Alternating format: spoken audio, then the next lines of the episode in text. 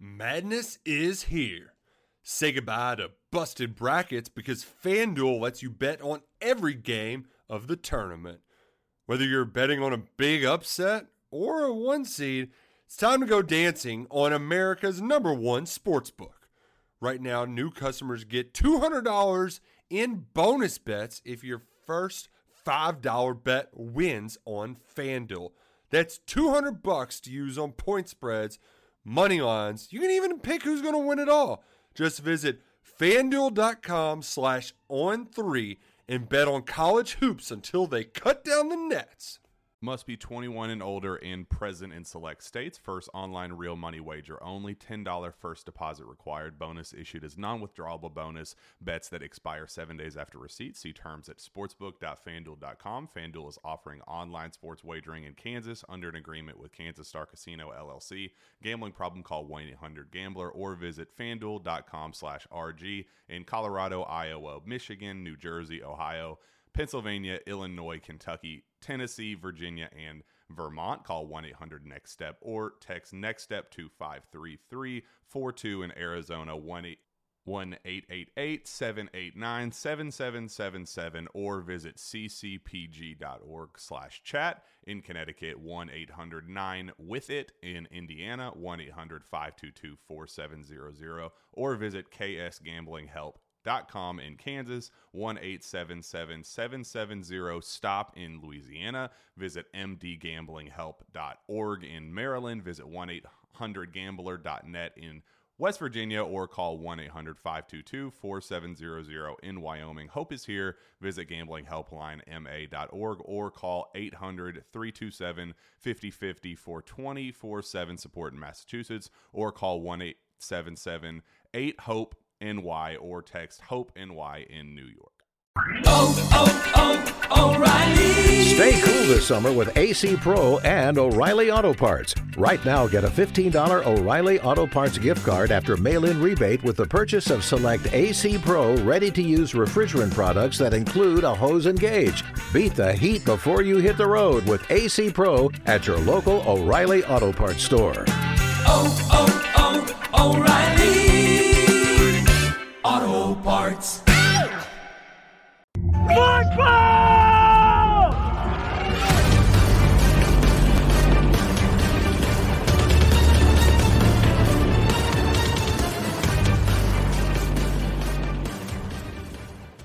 And what's up, Gamecock Nation? Welcome into GC Live Wednesday episode of the show. I'm Wes Mitchell, joined as you see right there on your screen by our good buddy Mike Uva. Both of us, of course, of GamecockCentral.com. If you have not already, go check out that dollar deal, one dollar, one year.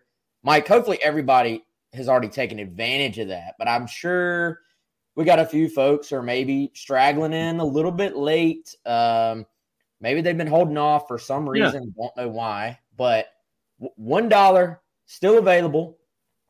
Might not. It's not going to be available forever. I can promise you that. So No, got a couple more weeks. And the good thing is this, right? I mean, look look at the t- calendar right now. It's February 9th. There's a lot of people out there. Uh, Wes, I'm not trying to throw you under the bus, but I'm definitely in this mix. You know, you maybe haven't got your significant other, that that that special someone in your life, a special gift. So what better way to say I love you than to get them a full year subscription of Gamecock Central because they'll be looking at you like, wow, you really shelled out the million. No, no, no, no, no. You only spend a dollar. And on top of that, their birthday's a couple months from now. Boom, you get a hat too that you can give them. So it's kind of the two for one special. And it's good too, you know, because people are going to be thinking that you're Rockefeller out here shelling out money, but it's only one dollar. So can't hurt. And, you know, shoot, you know, just just put it under their credit card. No one's going to know until a year from now. there you go. Yeah, nine ninety nine bucks is the regular price for a year. One dollar right now. Go ahead, Yeah. take advantage.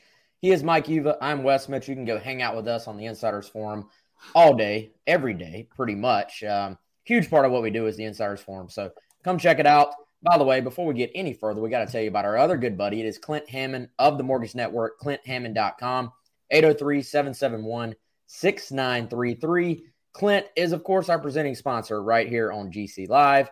And if I can find it, his NMLS number is 71597. For whatever reason, you have to say that anytime you do a mortgage ad. So, Clint, the branch manager of the Columbia Mortgage Network, and our longtime presenting sponsor, who we appreciate very much, going to tell you all a little bit more about some new sponsors here later on. But let's get right down to it, Mikey. Um, we don't talk a whole lot of Gamecock basketball on GC Live because normally it's Mhm. me and Chris. Um, you, Colin, our photographers, they all do an excellent job covering the basketball programs. But um, since we've got you on today, man, I wanted to start there because I thought yesterday was an interesting day for, for men's basketball because we're sort of at that point again in the season where the pressure to to try and win some games late and and put yourself on the bubble if you're this basketball team is upon us. And and Frank Martin called yesterday an opportunity for them.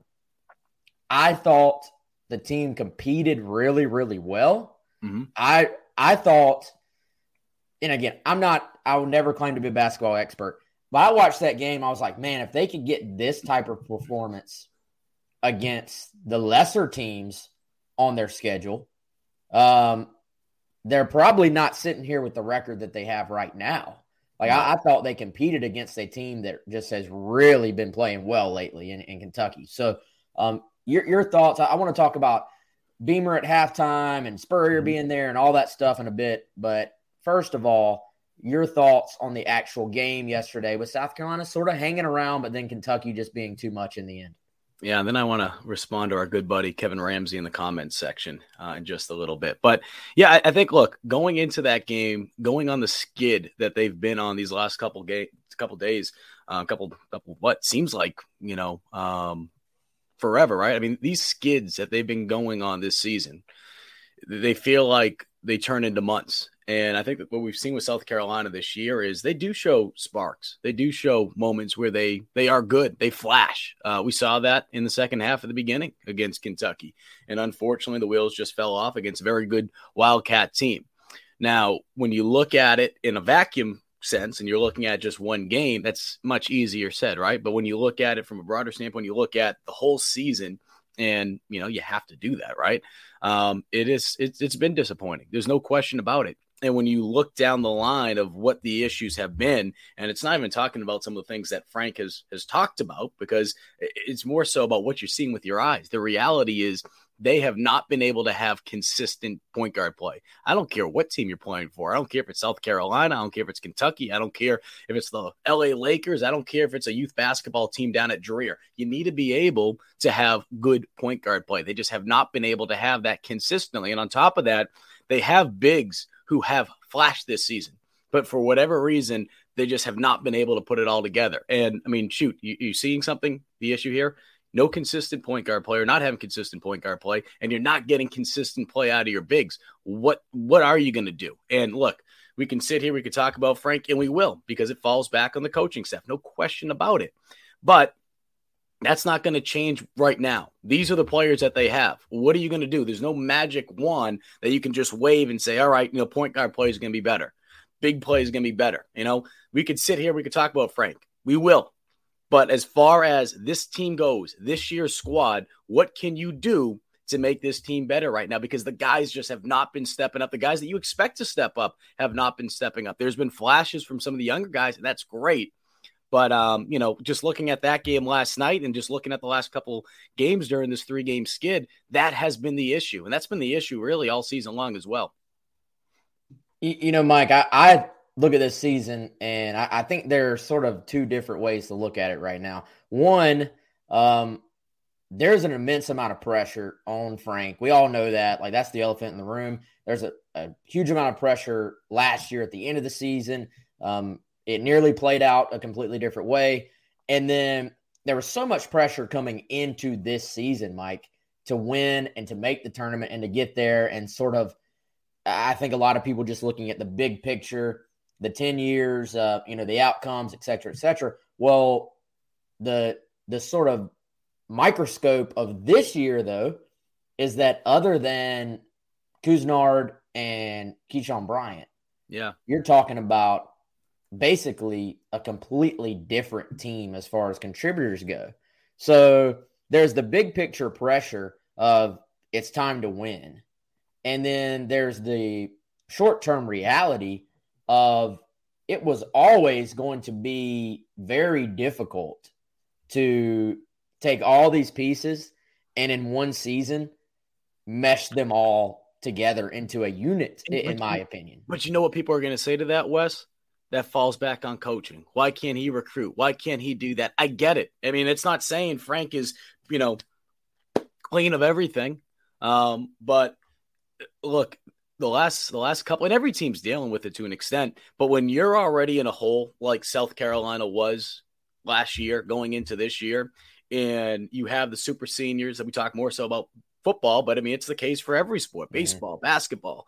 Um, I mean, shoot, if you have hockey out there as well, I mean, whatever sport it is, South Carolina was already going to be behind the eight ball going into the season. It didn't matter who you brought in from a coaching standpoint. So you bring that that the the the pieces that they have, uh, nine new faces, eight different players on scholarship that weren't here a year ago. Yeah, it's going to be difficult. There's no question about it. It's going to be difficult to put it together. So uh, I think the I think the the the big question that you have to ask now is what can South Carolina do to finish the year off in some type of positive manner? Because whether or not you want Frank Martin back next year, um, you need to be able to show the people that are number one, you know, committed to come here, you know, that they they keep their commitment, especially if they only have a verbal commitment uh, of guys that have been looking at South Carolina the last couple years. I mean, you're going to lose guys. I mean, it happens in every sport, but basketball especially.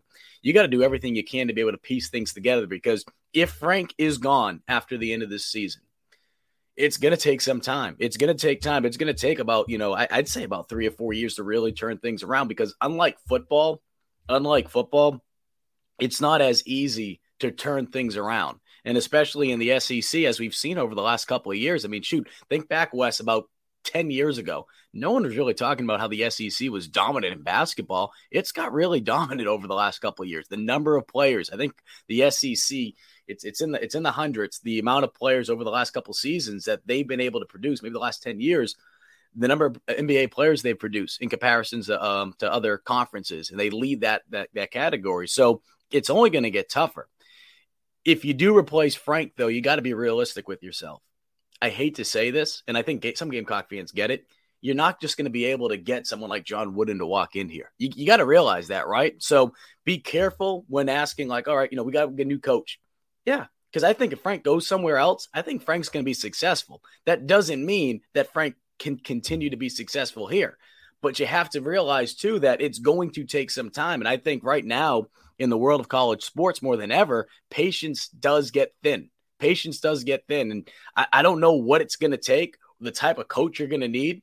Um, NIL certainly not going to help try to keep guys in state here. I mean, the Kentuckys of the world, the Kansases of the world, the North Carolinas, the Dukes, they all have boosters that are set up to be able to take advantage of this. Um, so I think it's only going to make things more difficult in the world of NIL, regardless if Frank Martin's here or not next season. So let, us talk about the end of this season, Mike. You have um, obviously South Carolina loses last night.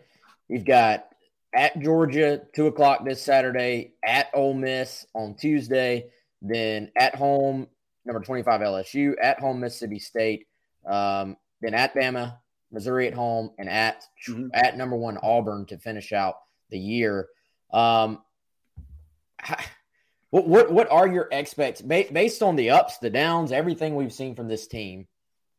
What do you think the realistic expectations are for fans moving forward? And, and also, maybe the other side of that is what can fans hope to see as far as like a positive, um, like what needs to happen for anybody to to look back at this season and say, okay, that was something to, to, to build on because I it's kind of getting to the point. I was listening to, to Jay on 107.5 this morning, and he he was like, "Look, you're starting to get into that point where, with every loss, you're getting closer to where it's like you have to just win the SEC tournament Yeah. to get into the dance. I don't know if we're quite at that point yet, but we were getting very close to, to that point. So, how do you see the rest of this season from kind of a big picture standpoint? Well, I think you guys got to be able to show some fight, right? You need to be able to show some fight. And for whatever reason, during this losing streak, you really haven't seen it from this team. Um, and like I said, it, it's not just on the players, it's not just on Frank, it's everybody, it's a collective whole. Uh, we can sit here and say it starts with the coach, and absolutely. I mean, you could say that for any sport. So, I mean, it, it, it's it's everyone that's involved right now. Everyone needs to be able to find a way to just continue to pick themselves up and move forward. You have six opportunities left in the regular season, and then you're looking at the conference tournament. The NIT, I know some people don't want to be like, oh, we, we want to go to the dance. I get that. Baby steps, though, especially with where you're looking at right now. Um, if South Carolina were to make the NIT based on the hole that they're in right now, I think a lot of people would look at it just based on where they are right now and say, you know what? They showed some fight. They showed some fight. Now, I'm not going to do the whole popsicle headache game and throw out this number like, all right, they got to win four games or five of these six games and then win two games in the conference tournament. We'll worry about that when we get there. The bottom line is they need to start winning. It starts this Saturday against Georgia because if they lose against Georgia, and, shoot, don't sleep on the Bulldogs. It could happen. Even, because Georgia put up a hell of a game against Auburn the other night. So they're certainly one of those teams, and you've gone up against them already. So they already have you uh, in, in, terms of a um, on tape of what they need to do better against you. And they had an opportunity to beat you too. I mean, you had to go on a run at home to come back against Georgia. So, uh, more than anything, get the win this week, uh, weekend against Georgia, and then be able to find ways to just build off of the, those wins. Just get some mo- momentum going. It's going to be difficult to win five or six straight um, of these games because the reality is you have to go on the road to Auburn to end the year. Auburn, of course, coming off their first loss last night against Arkansas, but they're still a very good team. So I, I, I don't know. In in my eyes, you just got to find a way just to show some competitiveness. And if you can find a way to sneak into the NIT, that's great. Is that going to be gray in the eyes of maybe fans? Is that going to be gray in the eyes of the board of trustees when making the decision if Frank's be back next season? I don't know because I think we need to see. It's not just about wins it's not just about wins. You need to show some damn fight. You need to show some commitment. And um, look, last night we didn't see it.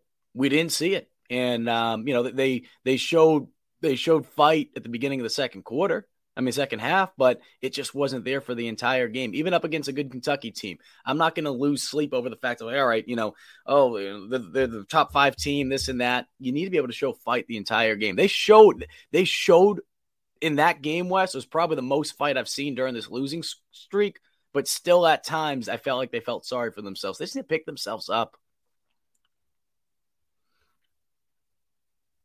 You know, Mike, I, I thought they got, I thought they got at times really good play and really good energy from Couisnard and and Keyshawn, and it just sort of, I don't know, it reemphasized to me like, look, you you have there are some talented guys on this team, but to me, when the going gets really, really tough, you need your guys who have been there to sort of take ownership and to to to direct the ship. Yeah. In my opinion, I, I mean, I, I, know they have some guys that have played before, and you know, you you have newcomers who have taken on leadership roles, like Erik Stevenson. You appears to be a great leader. Mm-hmm. Um, you know, I, I, really like what Reese brings to the table, but to me, when things get really tough, you you want for your guys like like Key and Jermaine to sort of step up and and help carry the load a little bit. And uh, I, I thought we saw that some last night. Now again, it was it's against yeah. Kentucky. You're gonna have to play perfect or near perfect to beat Kentucky. But I think we probably needed to see that um, a little bit more consistently in these more winnable games, yeah. not just in the game where you have to be Superman to, to go win it. And that's actually a question that I asked Frank. I said, especially during this stretch now, I mean, who do you lean on to be able to pick you up um, from a player standpoint? And the two guys that he pointed out weren't even Keyshawn and, and Jermaine right off the bat. He said that they've had their struggles this season, but over the last couple weeks, they've been able to get back to, you know, as he continues to call it, and the players refer to it as, um, they've been able to find peace peace with themselves. So Keyshawn and Jermaine certainly, uh, but the first two guys actually that he mentioned from a leadership standpoint, who he feels like has done a tremendous job all season, and he will lean on over these next six regular season games and then going into the conference tournament, is um, is Erik Stevenson, and on top of that, James Reese as well. So I, I think you know, the beauty of bringing in some of these transfers. And even though it's tough sometimes to mesh it all together and will it work? You know, sometimes it will, sometimes it won't, especially when you have eight new piece, eight, well, eight scholarship guys, nine new guys all together.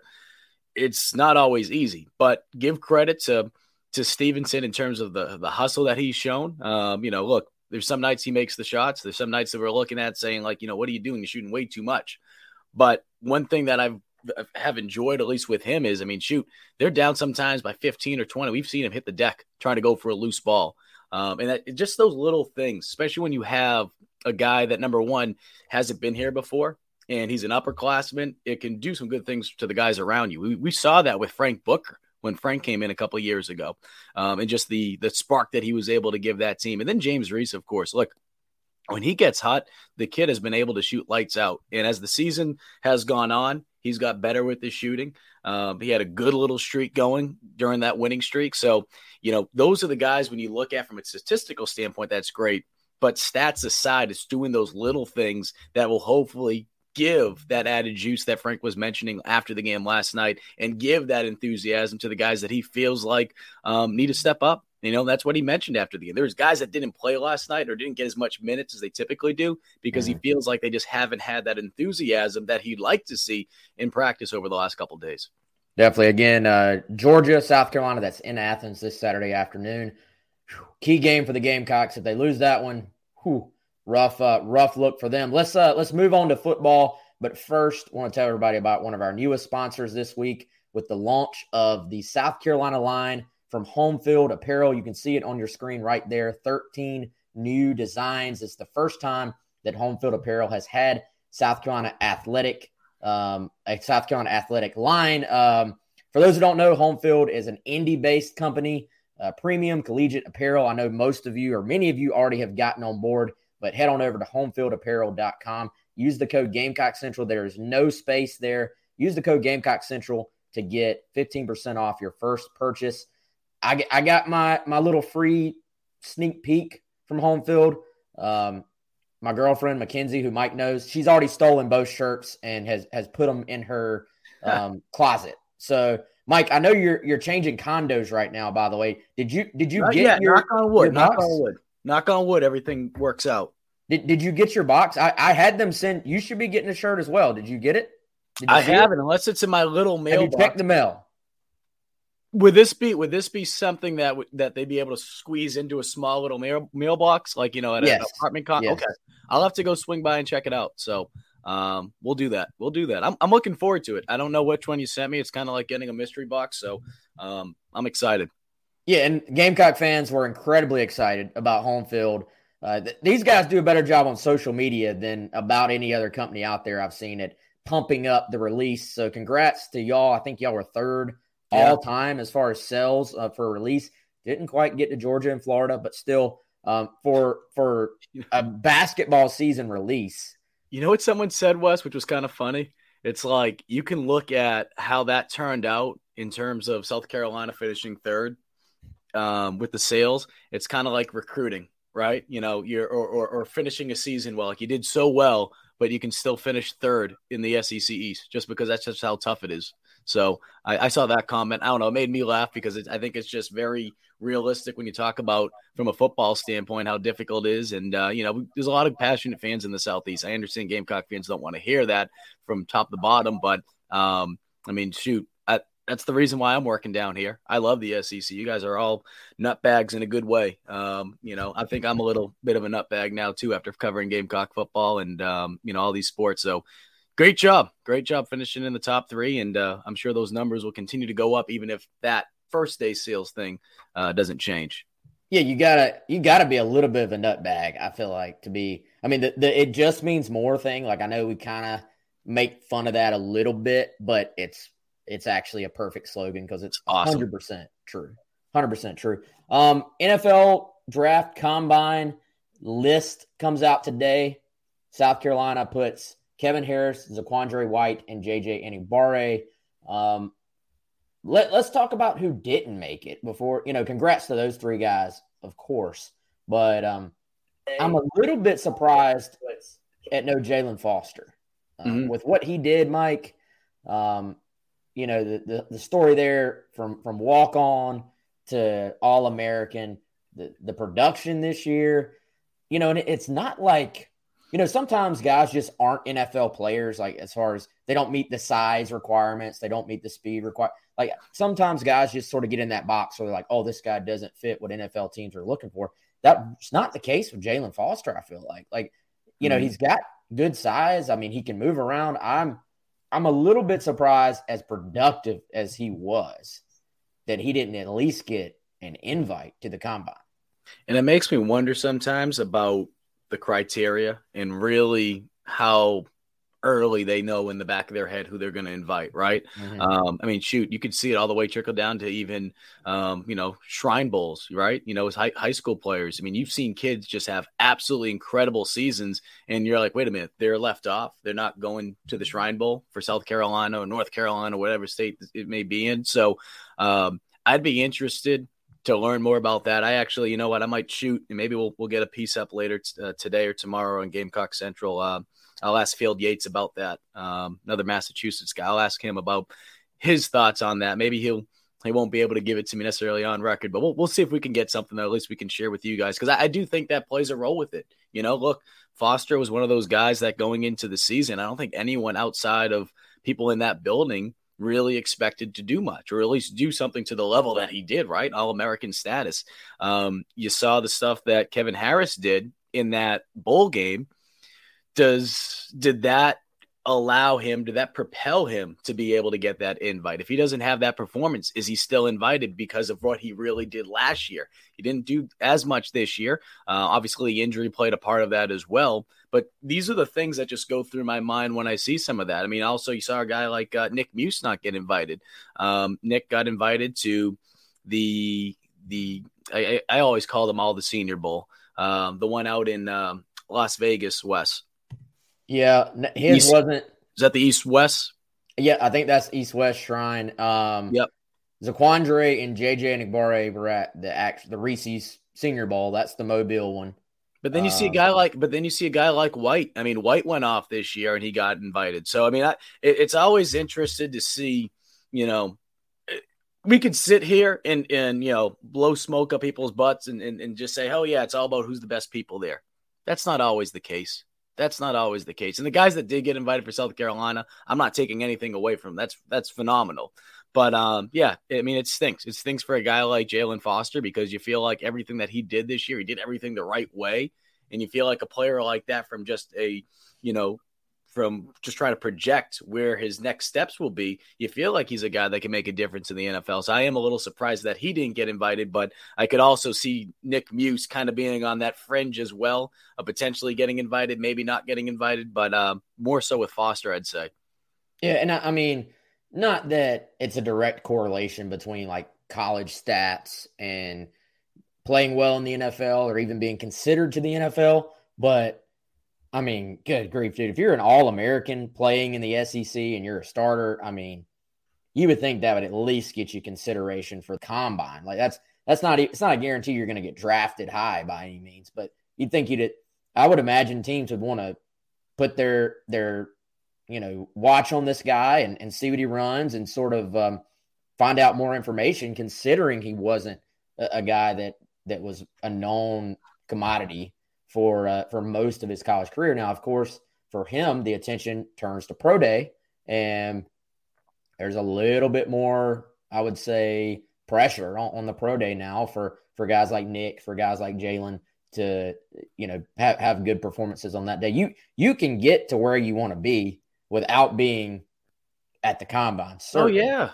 but it helps to be at the combine. No, it does. It does. I actually had the opportunity back in 2014 to cover it. And I mean, shoot, all it really is more than anything, obviously, you know, the testing is a big part of it, but it allows you that opportunity to be face to face with a lot of these teams and scouts, right? You're able to have more interviews. I mean, the very first Senior Bowl that I had an opportunity to cover, if anyone remembers this, Wes, you might remember it. Uh, back in 2014, they used to do them over at the Citadel, the uh, the Medal of Honor Bowl. You know, that's where a guy like Malcolm Butler was discovered. He went to Division Two West Alabama, but he had the opportunity to number one go up against some of the best players in the country. He was locking ga- down guys from Florida during one-on-one drills, um, and then I mean, shoot, I don't think anyone really remembers what happens in the games, but it's more so what happens in practice and Mm-hmm. it, what happens during those interviews. So, of course, from the combine standpoint, yeah, testing is going to play a big part. And from a fan perspective, from an outsider's perspective, when we watch on TV, that's the stuff we see. And I'm not saying that doesn't make a difference. It certainly makes a difference if you're looking at, okay, you know, talking about a couple thousand dollars here. Maybe, okay, this is the guy that's a little bit quicker. Maybe that would fit our scheme a little bit better if we go with the guy who has a little bit faster 40. Or um, to me, you know, the 40, I mean, shoot, Paul Brown invented that back in the day to figure out how quick guys can go track down punts. Um, we still use the 40. Um, to show me how many times people actually run a straight line without pads on in a game. Um, but it's more so those quick movement drills, right? You think about the L drill, you think about the short shuttle. Um, those are great, but it's those interviews, those interviews, interviews, interviews. So that's what I hate more than anything. And I think someone actually mentioned um, Parker White. Uh, I will say, just if anyone's interested, punters and kickers can get invited to the combine. It's just much different. Um, they don't have the full combine experience as say as a receiver or quarterback.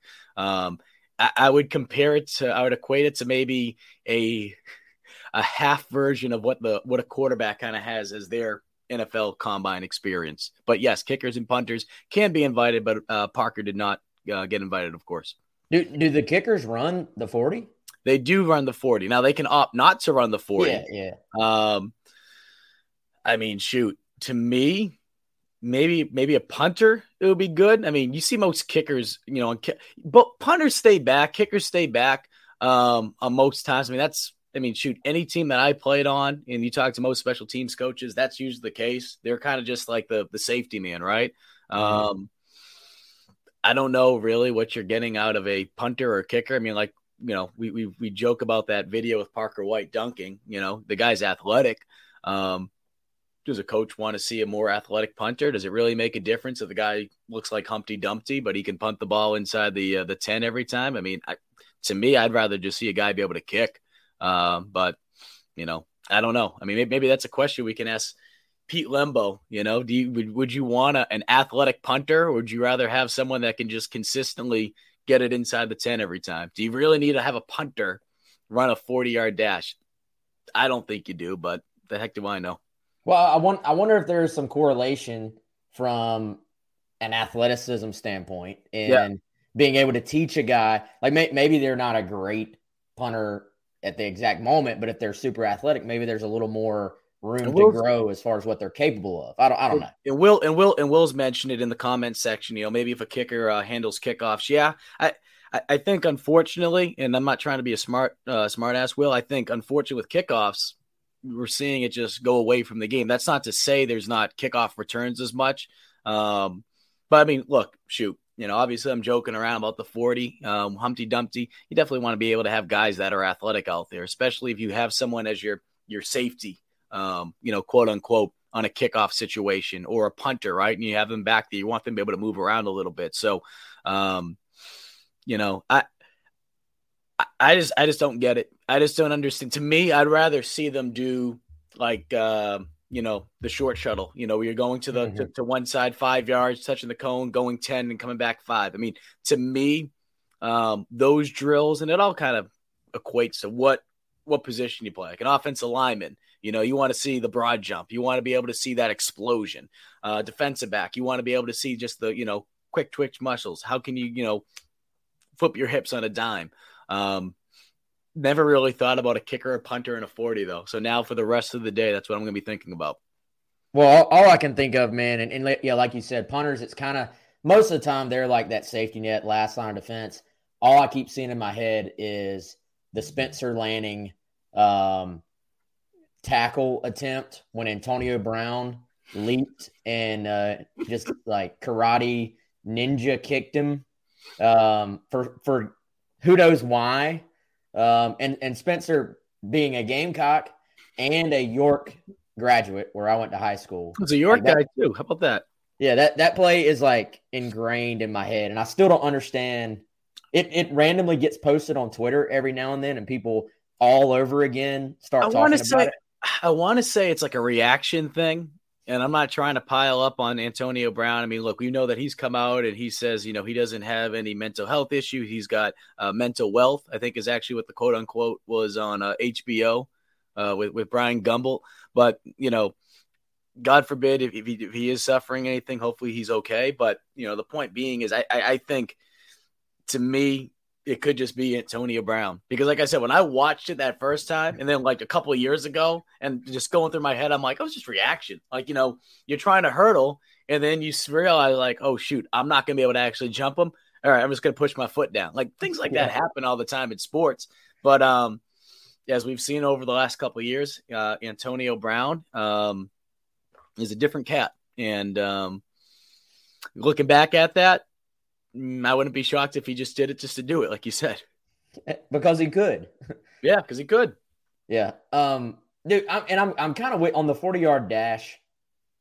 I mean, I get it. I, I, guess from like a a top speed standpoint, like you know, you, you think about wide receivers and running the go route. What you know, can do they have long speed basically? But I'm surprised that, and I guess they can sort of see how how quickly a guy goes 15 yards as well within that 40 yard dash. But yeah. I'm surprised that like a 15 yard dash isn't a completely separate thing that, yeah. that they measure. Because if you think about it, that 10 to 15, you're running that a thousand times more often than you're running a 40 yard dash at, at, at, any position group. You know, like you think about a receiver, like running a dig route or running a, you know, you're, you're, you're running that distance somewhat often.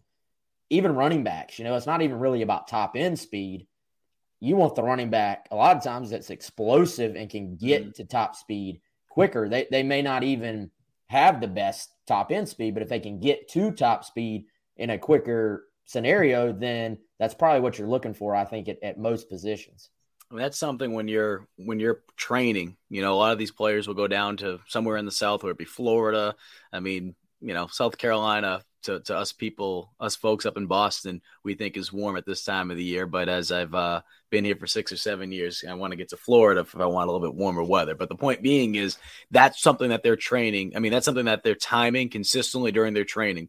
What is your time um, after that first 10 yards, after that first 15 yards? So, from a training standpoint, that shoot for the last 20, 30 years that I can remember, um, they're constantly doing that. You know, they, they, they've been doing that. They've consistently been doing that. Um, excuse me. So I say that because I think as technology has kind of caught up, we've seen it, whether it be on the NFL network, whether we've seen it from ESPN, where they show, you know, that burst, you know, where were they um, 10 yards deep or 15 yards in? Um, so I, I think we've seen that over time.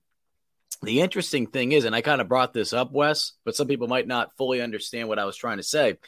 The reason why the 40 yard dash is even a thing, Paul Brown, back in the day, he wanted to figure out who the quickest players were on his team. And the average hang time of a punt he felt like back then was um, was around 40 yards, you know, in terms of like, you know, it, it would cover 40 yards during the hang time. So he wanted to be able to find players that could cover space that quickly. So that is why the 40 yard dash became a thing. And then for whatever reason, here we are in the year 2022, and guys are still running with it. And of course, they're not going to have pads on or anything.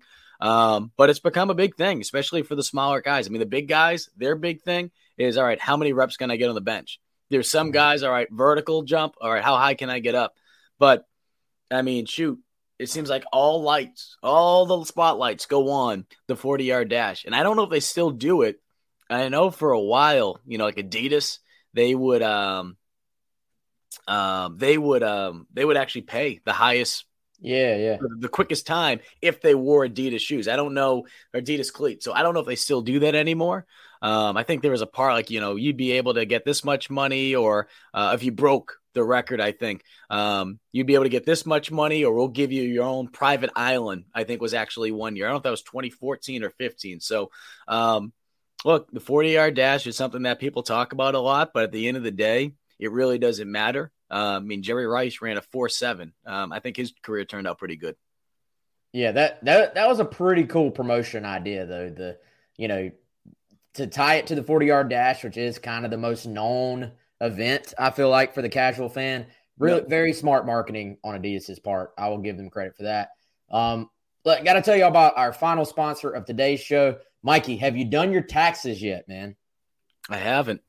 You have not. Well, guess what? I've uh, I've got you covered here, man. We've got a new sponsor during tax time, and they're a South Carolina Gamecock fan. He is coming on as a sponsor of, G- of GC Live. The tax team at Liberty Tax locations in Irmo and Lexington and now also at St. Andrews Road in Columbia as well. You got three locations. Um, they will take care of you, locally owned and operated. Um, you can do virtual income tax preparation with local tax professionals, or you can go in person in their office, whatever you're most comfortable with. They're open evenings, they're open weekends this time of the year, and they will not disappear after April 15th either. So they're actually open any time of the year. A lot of people think, ah, the tax folks go away. If you need any time, anything done as far as your taxes go, the folks right here with Larry Slaughter, his team at the Liberty Tax locations are going to take care of you. So overcome your taxiety. Taxiety is that uncertain feeling right before you do your taxes. You're just not sure everything's right. So you want to go to, this, to some professionals. Go to 803 462 5576 and the Liberty Tax team, and uh, they can take care of you. you. Do you do your own taxes, Mike, or are you, you going to go to a professional? I mean, my grandfather did them for years. The the original Mike Uva, he did them for years, okay. and then when he passed away, um, we started going to a guy that uh, was right next to where my mom grew up. So um, I usually get my taxes done in Massachusetts, but this year is going to be a little funky. You know, I got the the Gamecock Central stuff since I joined over in October. Then I have the Watch Fox stuff. I got the Bojangles checks that I need to put in. I got a lot going on here, man, and I'm not the brightest when it comes to numbers. So um, definitely might have to turn to these guys. If I don't yeah, go, so what you're saying is you're going to give Larry a call. Give Larry a call. Yeah, Larry and the tax team at Liberty Tax locations, Irmo, Lexington, and Columbia. Again, uh, well, welcome Larry to the team. What's up? You see Charles' comment. I hate the IRS and I do taxes for a living right now. I, I, I think you're probably not alone in that, Charles. No, nobody love nobody's waking up like, man, I just love the IRS. Like that's that's not a thing. But well, you gotta be careful. We, we could have an IRS listener here. We we love you. You know, please. Do oh yeah, that's after Wester. Yeah, let me give you Mike's address, not mine. um, but uh, I don't know what that means, Jaylene. All right, so let's uh, let's turn our final attention here, final segment Mikey to uh, some some new coaching hires. Uh, yeah, not not quite official by any means yet, but all signs still pointing to Jody Wright. I, as far as tight ends coach, mm-hmm. probably will be official. I would imagine next week. Board of Trustees meeting is currently scheduled for Friday. Um, will be an interesting hire. I, I think you look at that tight end spot. You need a guy who can recruit. You need a guy who can understand recruiting. Mm-hmm. Asking around that's been one of the things that's been most mentioned to me, Mike, is just that Jody Wright is somebody who understands recruiting. He had three years with Saban running his recruiting department. Um, he's coming in from the NFL now, which seems to be a little bit of a common trend with Beamer. Um, what, what have your thoughts been on just what you've heard so far uh, of Jody Wright? Se- seems to be a guy that's just going to bring some juice, and yeah. uh, I hear he's really excited for this opportunity as well. I mean, this this is an opportunity for him to be able to get back into the SEC, a place that he's very familiar with. And I think during the Ask Me Anything thread on on Gamecock Central that um, I did yesterday, but like as you mentioned before, for anyone that's listening that's new or that's new to um, Gamecock Central with our switch over to On Three, we do different things each day where you guys can ask us anything. I mean, that's that's part of being able to uh, uh, take advantage of being a member that we try to give you as much information as we can on not just stories that we write but uh, anything that we're hearing occasionally as well and just thoughts. And uh, some of the thoughts that i shared yesterday was just the fact that you know people see him going back to college and they wonder if that's kind of like someone like do we, do we want that? Right? Like he went to the nfl but he's coming back. Well look, there's been a there's been a long history of guys that have gone to the NFL and come back for multiple reasons, right? Sometimes it doesn't work out. You'll think of a guy like Nick Saban.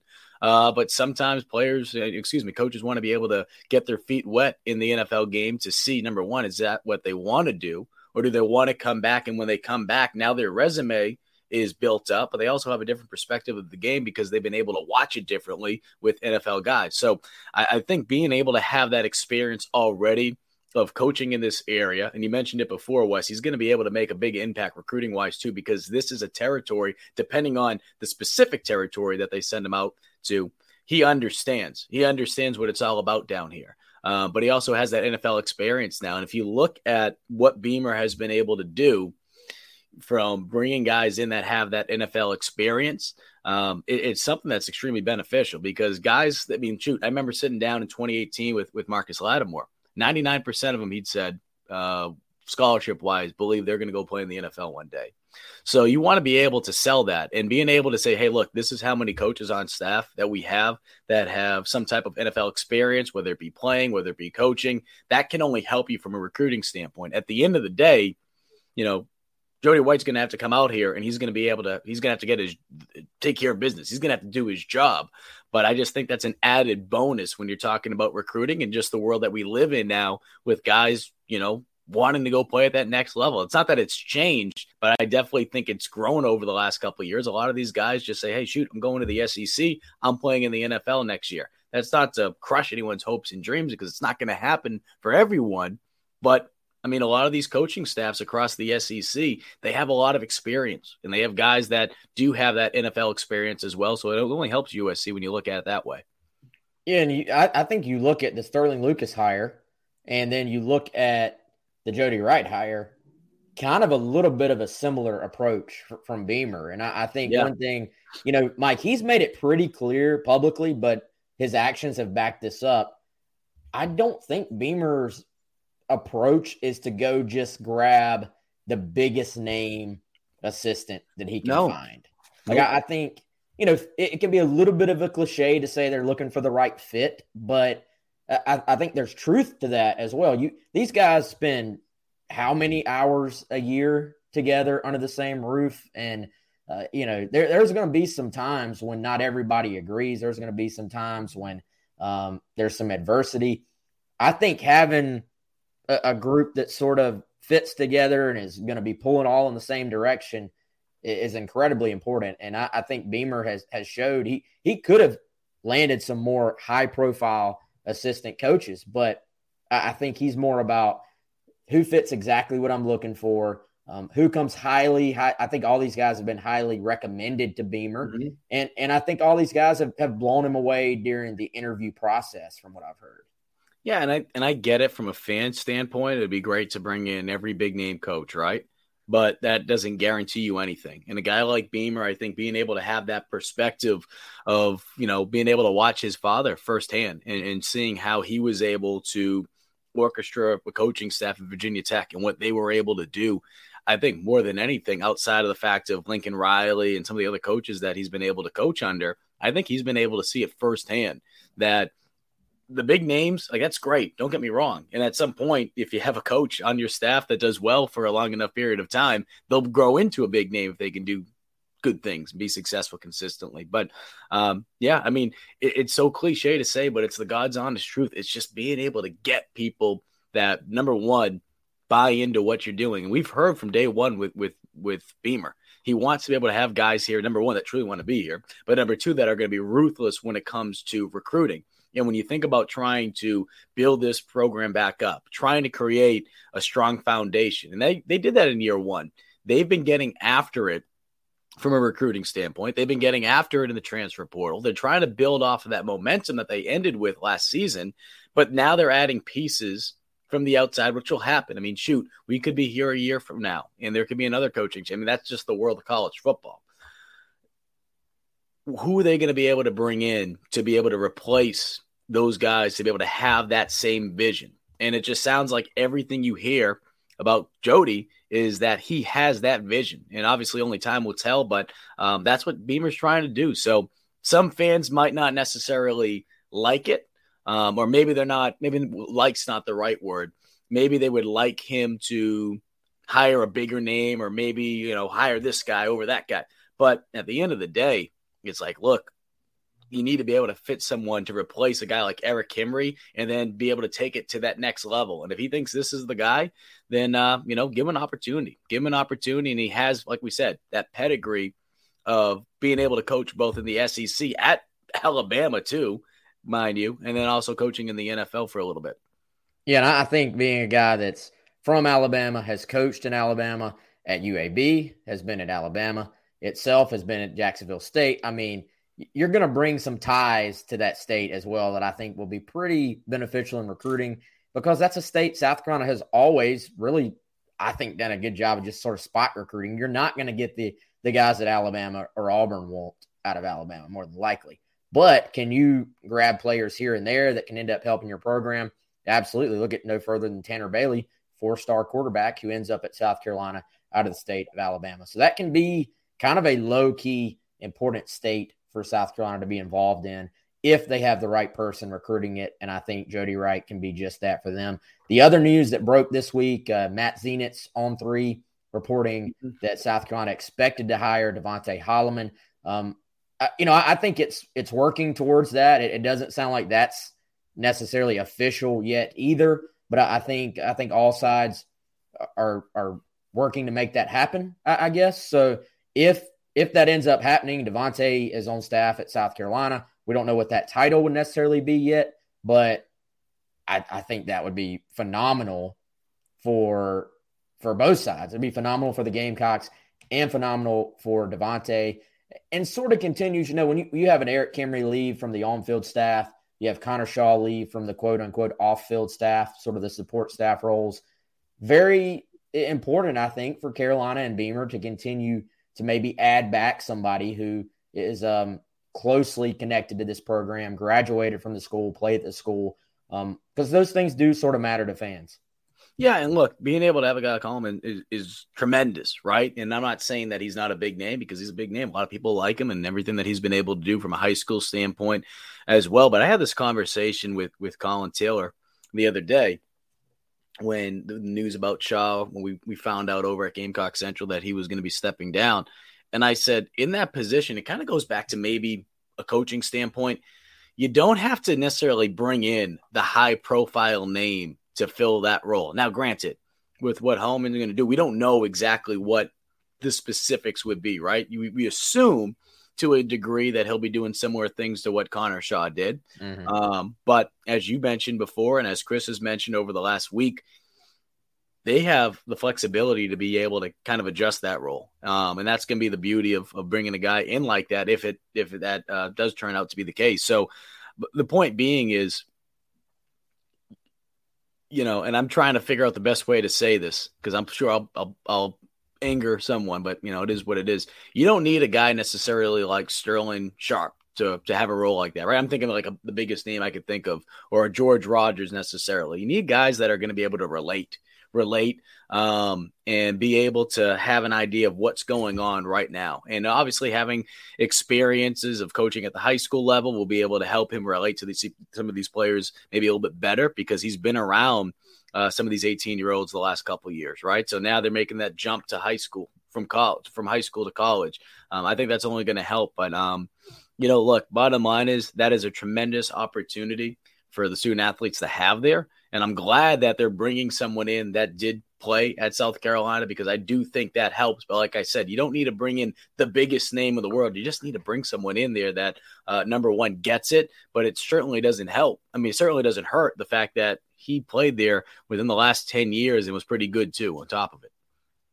Yeah, Kevin says it's just not been released. He officially stepped down.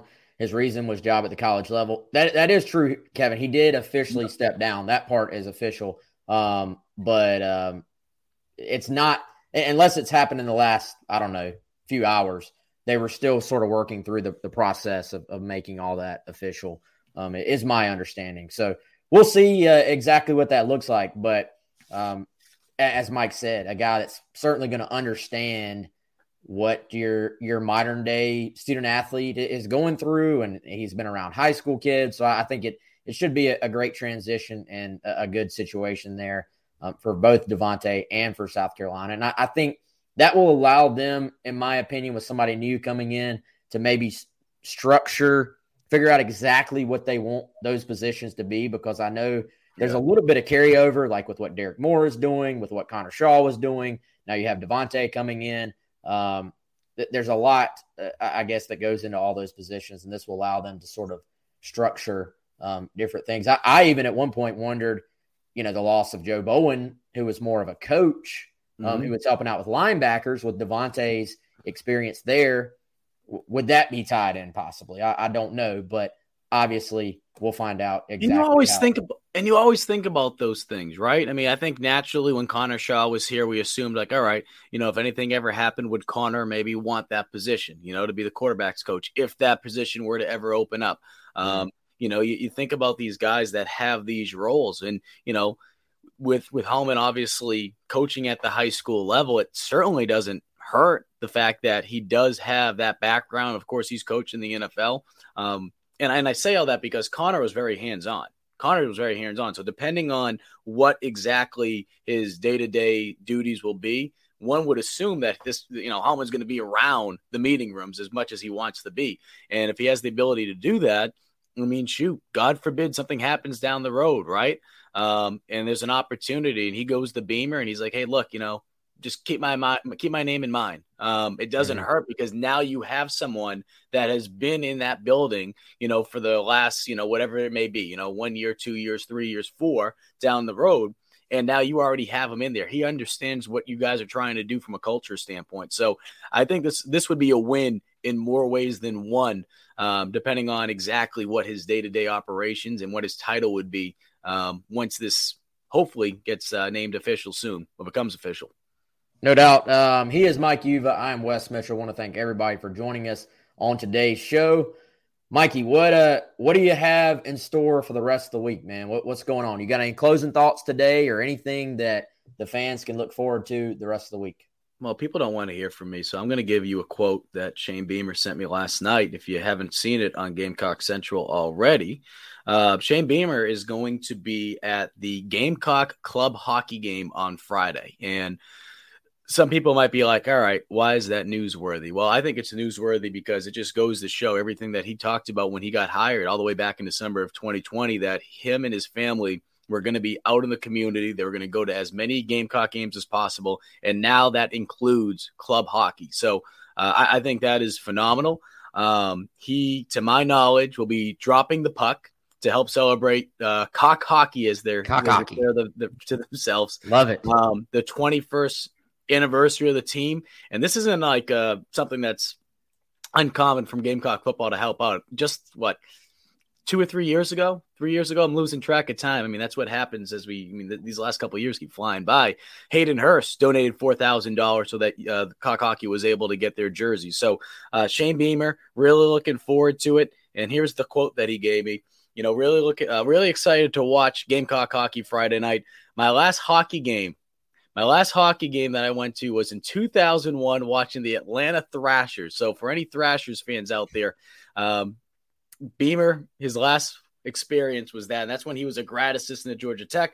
I love watching hockey on TV and have so much respect for the athleticism and the toughness required to play. I hope to see a, con- a ton of Gamecocks there with me. Those tickets will go on sale at Point Ole Miss. If you've never been, uh, it is it, it's something special. I mean, even if you're not a hockey fan, those tickets will go on sale tonight at seven. The next night, they have their military appreciation game. I believe proceeds from that will be going back to a military member who has South Carolina ties, whether he's a university student or not.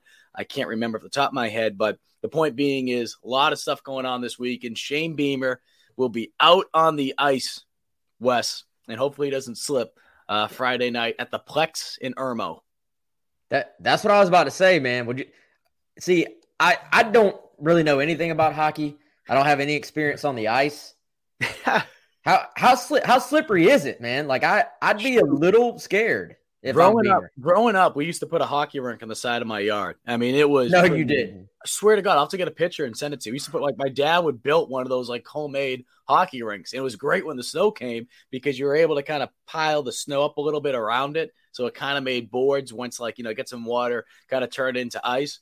Um, I'd get the basketball hoop from the street. I'd turn it around. We played basketball on it, and we turned it into like a combination of hockey, um, soccer, like you know, you could you know slide tackle and just absolutely just kill each other. But I say all that because you know it all depends. Like these these smaller rinks, sometimes the ice can get a little bit more slick in comparison to watching mm. like a professional hockey rink.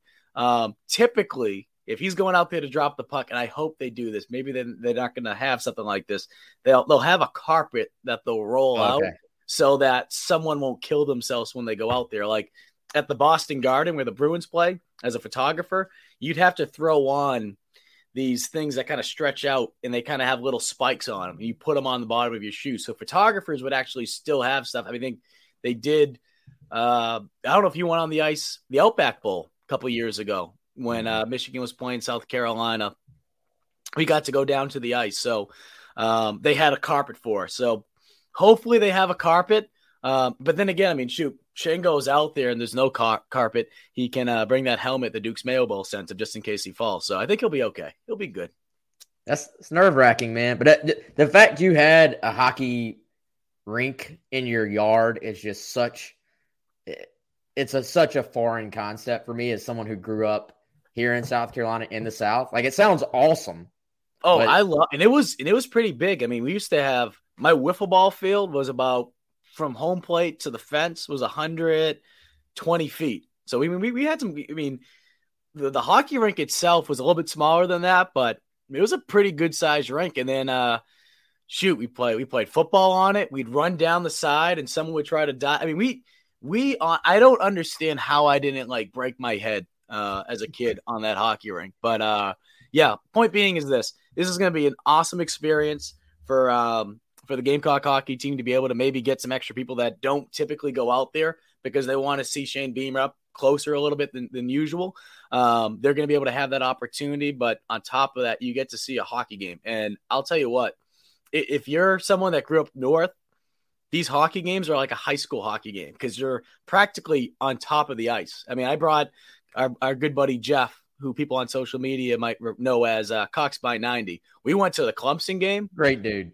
The fans were so friggin' into it they were banging on the glass. The glass actually fell off and fell onto the ice. I mean, that's how nuts it gets in there. So, um, and they have beer there too. So, I mean, I mean, you can't lose unless you get there a little bit late. Now the college kids take the beers from you. Cock hockey, check it out Friday. Irmo Plex, um, pretty cool venue too. So go check yeah. that out. All right, y'all, we're gonna get out of here. We're done talking. Appreciate everybody for for joining. Appreciate everybody that's in the chat. Uh, the support is definitely appreciated. Uh, Clint Hammond, our presenting sponsor, we appreciate you too, buddy. Uh, for Mike, I'm Wes. We'll see you all very, very soon. Y'all have a good one. Madness is here.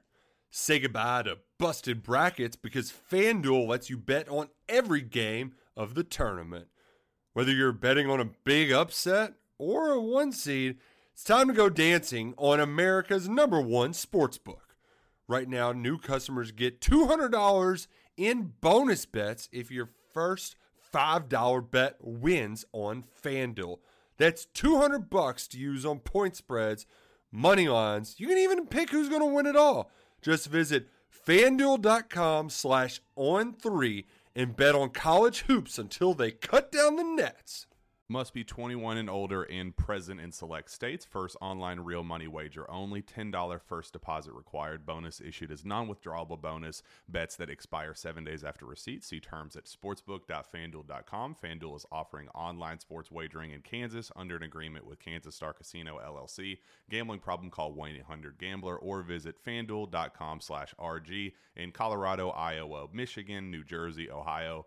Pennsylvania, Illinois, Kentucky, Tennessee, Virginia, and Vermont. Call 1 800 Next Step or text Next Step to 53342 in Arizona 1 888 789 7777 or visit ccpg.org slash chat in Connecticut 1 800 9 with it in Indiana 1 800 522 4700 or visit ksgamblinghelp com in Kansas, 1 877 770 STOP in Louisiana. Visit mdgamblinghelp.org in Maryland. Visit 1 800 gambler.net in West Virginia or call 1 800 522 4700 in Wyoming. Hope is here. Visit gamblinghelplinema.org or call 800 327 5050 for 24 7 support in Massachusetts or call 1 877 8 HOPE NY or text Hope NY in New York.